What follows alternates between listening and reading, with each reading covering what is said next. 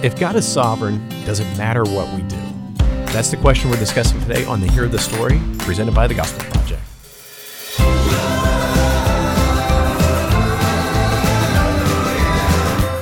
Thanks for joining us for today's episode of the Hero of the Story, a podcast to help you focus on the gospel in every area of your life and ministry. I'm Brian Dembowczyk, managing editor of the Gospel Project, and with me is Aaron Armstrong, our brand manager.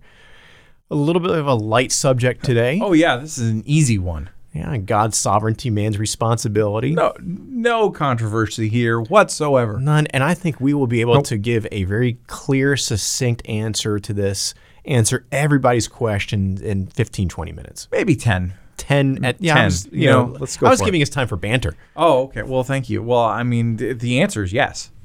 Right. So there you go. So if you've So, enjoyed this episode, podcast over. so goodbye, everybody. all right, Aaron, let's let's get it cranked.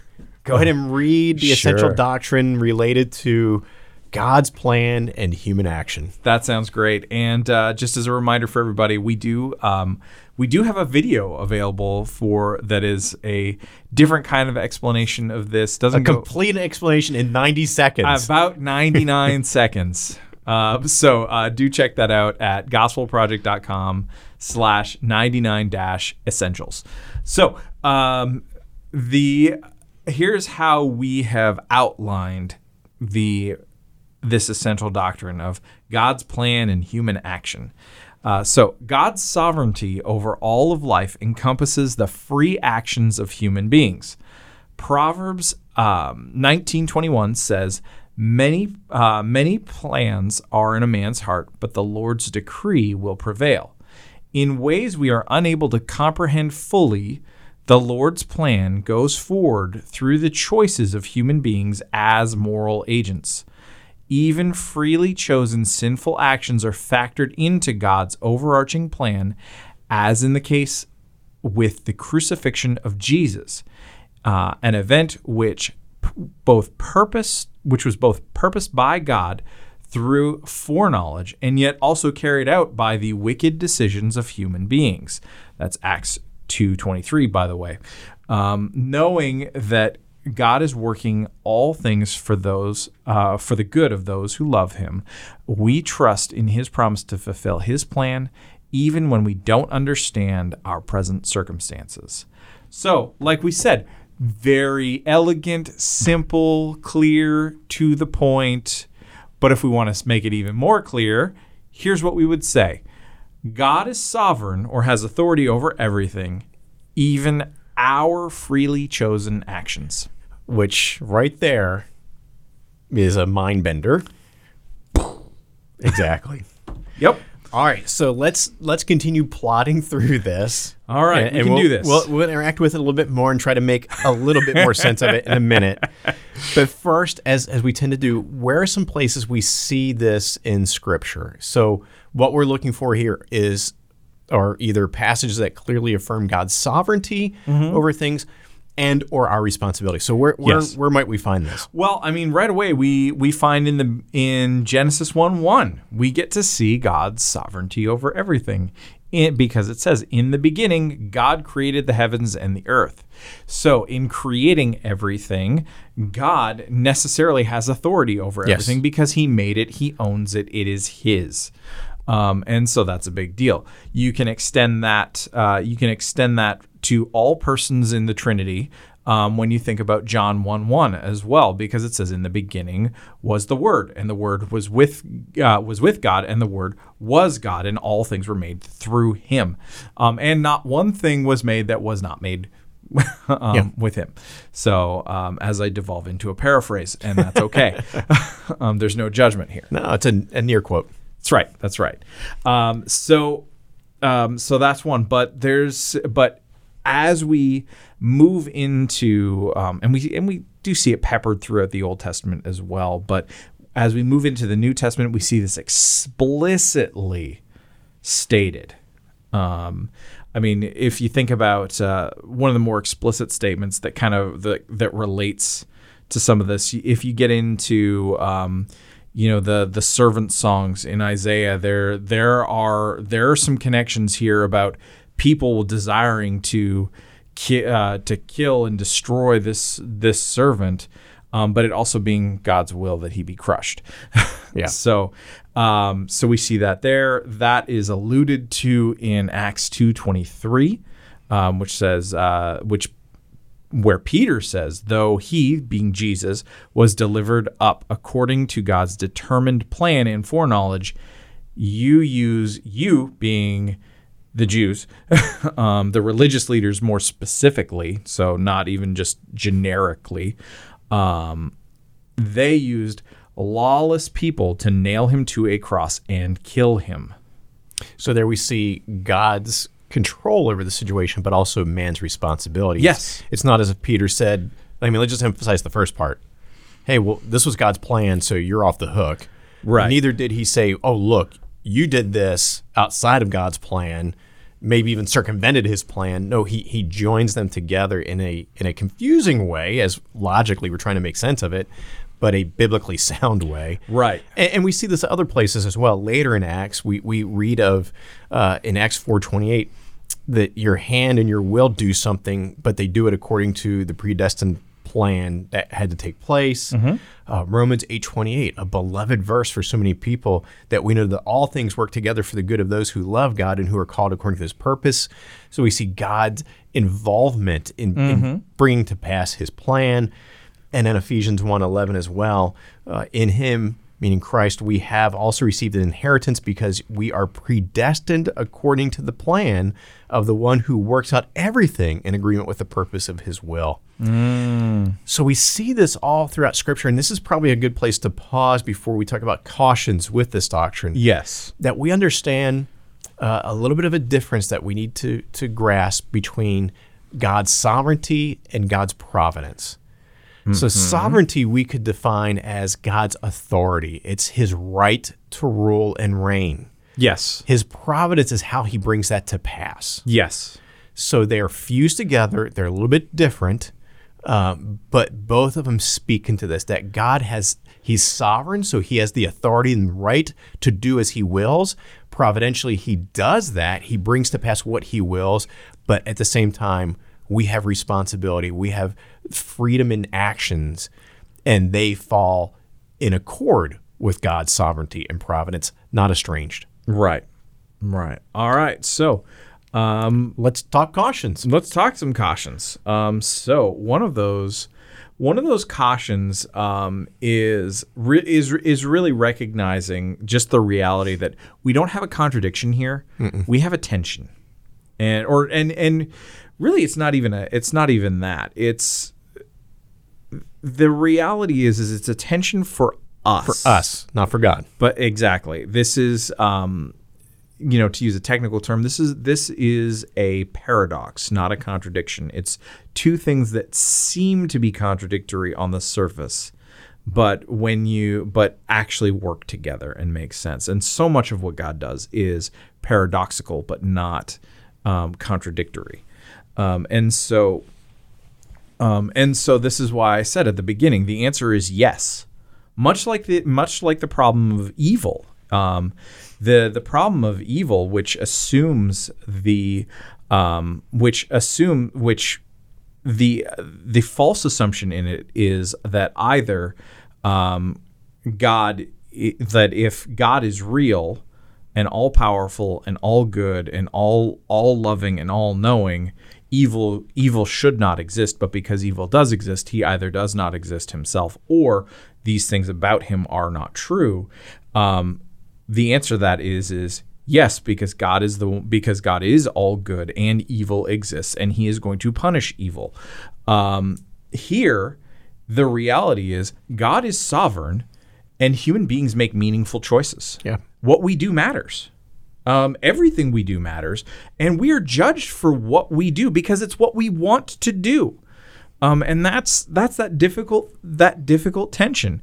Um, there are some who, um, because they they either like to build straw man arguments um, in the more cynical cases, um, or some just simply out of a lack of understanding of this. And and I'll admit I've been I've done both um, in various case in at various points in time.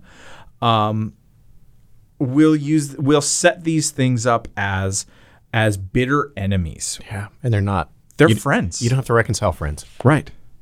Right. Yeah, and it's where we have to hold both. As I've talked with people about this, my counsel is always that same thing: is man, we've got to stand firmly in both of these. We can't deny either. And when you start denying one or even overemphasizing one at the expense of the other, you're Yeah. in dangerous ground. And wherever you want to go, you you can't overemphasize God's sovereignty to the expense of, of man's responsibility, nor can you look at man's responsibility, our freedoms at the expense of God's. You've got to hold both. Right. Uh, scripture teaches them both. It holds them both, and they're both beautiful truths. Right. Uh, so why choose between two beautiful things when you can have both of them? Exactly. Exactly. And and I mean we especially see that tension that human perspective tension come into play when we think about when we think about the nature of salvation itself. Yeah, and that's I, I think that would be the next caution Yeah. is we have to keep in mind this is highly emotional, especially when it's carried over to matters of salvation. Yes. And uh, and because of that, we have to be really, really cautious with how we speak about this. If anybody's in a teaching position, how you teach on this. Um, I meet together with with some young guys from my church. They're all in their twenties, and we had a com- conversation about this recently. and uh, and I was You're like, lucky. I'm, it's it's a good time. And uh, and and this was my counsel to them. Man, wherever you land in this issue, and there are different theological camps to come to sense of this. Wherever you land, I don't care where you land. I, I believe we're all brothers in Christ, and we should be able to coexist together, even worshiping together. This should not divide us. But wherever you land, remember this is so emotional. Remember this is confusing. And remember that you're probably interacting with people who do not have this figured out because nobody does. And just be gracious, which is the other concern. We've got to extend grace uh, toward one another with this issue.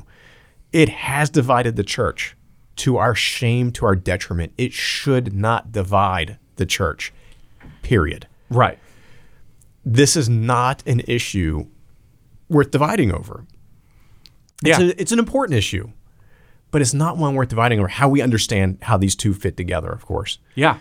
And so this remembering this is emotional, remembering this this has a lot of baggage with it, but being grace filled with grace, extending grace and fighting for unity, I think are, are cautions when it comes to the, the ramifications of this doctrine. Right, right. Another caution um, that that comes in here is um, in uh, is, really how we choose to to engage with this from a personal responsibility standpoint. So. Um, so there um so again one of the one of the strawman arguments that can come around this uh, around this issue is that well if god is all all sovereign then it doesn't matter what i do Yeah. um, but scripture's really, really clear. What you do matters. And so you you can't pick a position and say, well, I'm going to use this as an excuse to um, to not obey God because if God is all sovereign, then He'll make me obey God. And uh, and it's like, well, but you don't want to. And that's and that's that again. That's that difficult tension what you do matters and what you what your heart wants your heart wants um, and so when we and and this is where things get more complicated when we talk about sin and um, and our enslavement to it our enslavement to sin doesn't look like slavery the way that we would think about it where we begrudgingly like where we're wishing that we were not caught up in it most of the time um, apart from christ we sin because we love sin and we hate God. and that's that's just the thing. So the slavery it's it's more like an addiction. Yeah. That's the way to that's a better way to think about it. So don't try to use this as an as a cop out to get out of doing what God clearly wants you to do. So, Exactly. It's a good word. All right, so let's go toward what difference this doctrine should make, and I'll throw one out there. yeah. Um, really, if if we believe that God is good, that God is loving, that He's all knowing, all powerful, these these benchmark attributes, of course, that I don't think any of us would really push back upon. if we really believe those, this doctrine should comfort us. Mm. It should not terrify us. It should not trouble. It should comfort us. Now, again, doesn't mean we understand it completely, but thinking about God's sovereignty, God's plan in human actions, how they work together, it should comfort us knowing that God is in control of things. I, I've often advocated, or not advocated, I've um suggested that most Christians celebrate their freedom in the marketplace and celebrate God's providence and sovereignty in the hospital room. In other words, we're very selective. There are times we want our freedom and we want to protect it at all cost because we want to do what we want to do, and God's sovereignty, we we feel like presses in against that and prohibits us. Right. But then there are plenty of other times where we want God. We need God to be sovereign. Uh, I think it's unhealthy and unwise to parse it like that. We need to really work toward seeing the beauty of this doctrine. Although it's confusing, again, we can't figure it all out, but we rest in what we know that God is in control and I'm responsible for how I live. And I want to I want to fight to join those together through all of my life, celebrating God's sovereign control over everything and recognizing my responsibility to everything Yeah. and being consistent. Yeah, absolutely. Absolutely. And it should it shouldn't just comfort us, it should actually motivate us to action. Oh yeah. as well. So, I mean, if you think about, um, let's just think about from the perspective of salvation. If God is is at work saving people, and the way that He works is by people putting their faith in Jesus. What it means is that we can have incredible confidence sharing the gospel with people. That someone is going to believe this by God's grace. That someone want that that what we say and what we do is always going to have an effect on someone. Um, uh, in whatever journey, whatever process God is leading them through, um, Lord willing, to faith in Him. Um, so some might hear and believe on the spot. Someone might hear what you say and they, they may do nothing with it for 20, 30, 40 years. And that's okay because God's still working through that as well.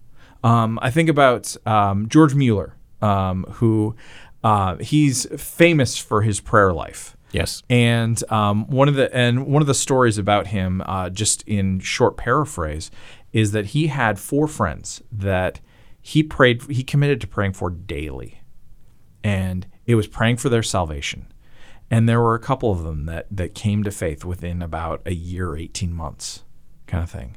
Two others, it was a lot. It, it didn't happen right away, but he di- he didn't get discouraged. He kept praying for them, and it was and those years turned into decades. Um, and then one more came to faith, like 20 years after 20 years of prayer. And then another, and then then, but there was still this one who was the the lone holdout of these four that he had been praying for, and it wasn't, and and then he died. Mueller specifically died, um, and it was after Mueller died that this man came to faith, and it was like 50 years or something like this that Mueller had been praying for him. Um, that's the that's the kind of thing that that this this tension um, again that we see this that this this interconnected truth um, should bring in terms of confidence that we can pray knowing that God is going to do things. Yeah. We can act knowing that God is going to do things through our actions, um, and um, and we can have absolute confidence that God is going to bring people to Himself um, through the actions of people, and that's going to make a difference in the world. Definitely. Well, I think that's a good place to wrap up. Um, I hope this has helped somewhat. A- Again, not I giving. mean, I feel a lot clearer about hey, this. Me too. Uh, not an exhaustive uh, treatment of it by any stretch of the imagination, but hopefully some some higher level at least uh, suggestions and tips to, to help out. So let's just wrap it there. Yep. Uh, I want to thank you for listening to today's episode of the podcast. If you have enjoyed this episode, please do leave a sincere five star rating and review on Apple Podcasts or whatever platform you use to listen to the show. And for more resources to help you focus your ministry on the gospel, please visit gospelproject.com.